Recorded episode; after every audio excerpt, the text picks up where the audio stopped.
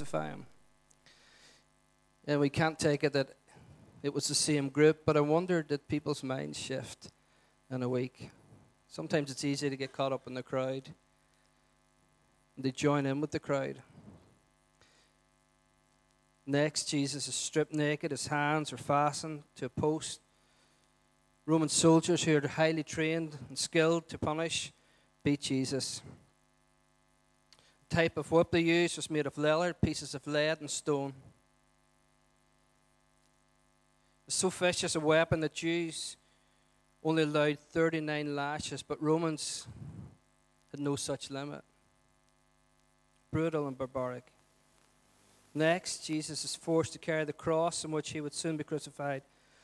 Unable to carry it due to the trauma, loss of blood, a man who came in from the countryside on his way just through Jerusalem in that moment, named Simon, is forced to help.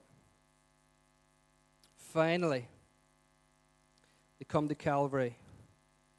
Jesus is treated as a common criminal and crucified. For the followers of Jesus, the story of his death is deeply moving because the message of the cross is deeply personal. It makes no sense otherwise. It's brutality. It's savage. And unless we understand the context of love, the cross makes no sense at all. Karl Barth, Swiss Reformed theologian, brilliant mind, brilliant man, best known for his epistle to the Romans, was involved in the Confessing Church, authorship of Barmen Declaration, but he gave his life to a, a theological summa, the Church Dogmatics.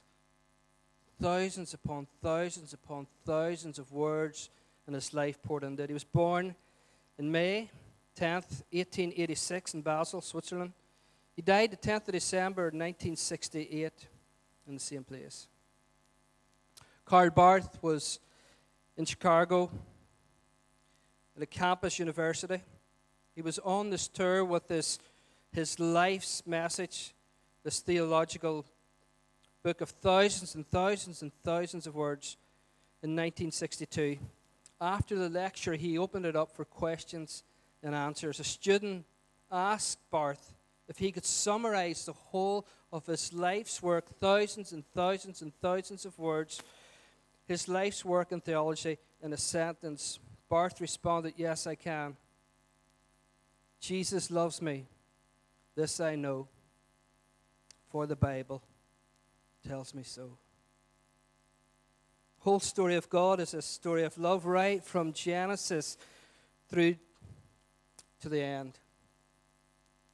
It expressed the story of love in the history of Israel, people on the move, right through to this moment that Jesus arrives and dies the brutal death in the New Testament.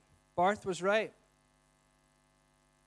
Jesus loves me, this I know, for the Bible tells me so.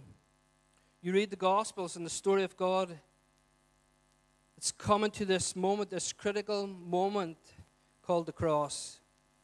It's this moment tonight, Good Friday, when you actually see the distance he crosses and the sacrifice he makes.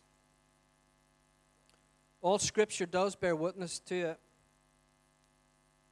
And Scripture leads us to the cross. Jesus loves me, this I know, for the Bible tells me so. The cross, why? Because we need reconciliation and we need forgiveness. And I'm thankful for, for that. I get it. And when I got it, I did not understand the theory about the cross. I didn't understand Karl Barth when I experienced the cross. Yet I experienced an encounter of his love and his kindness. Couldn't explain it. I couldn't give you a theological lecture on atonement, substitution. Theory is good, but encounter is vital. I was a young boy in Derry, a city, unfortunately, on our news screens again.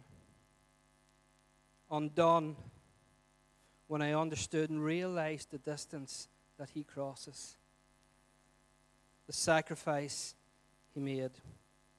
My response, unlike the historical cry on the city walls, my response was surrender. I surrender. Surrender to his love, his kindness, the distance that he crossed in sacrifice. Said yes to Jesus, invited him to come and live in me. But not only does he ask us to come and live in us, he actually wants to live through us. That's the difference. It's powerful. It brings comfort, it brings rest, it brings peace, even to the most troubled and anxious. And so with those thoughts tonight, and with the brightest of minds, we join with theologians like Karl Barth and know and can confidently say, because of Good Friday, Jesus loves me. This I know, for the Bible tells me so. Let's pray. Jesus, I thank you for dying for me and for dying for us.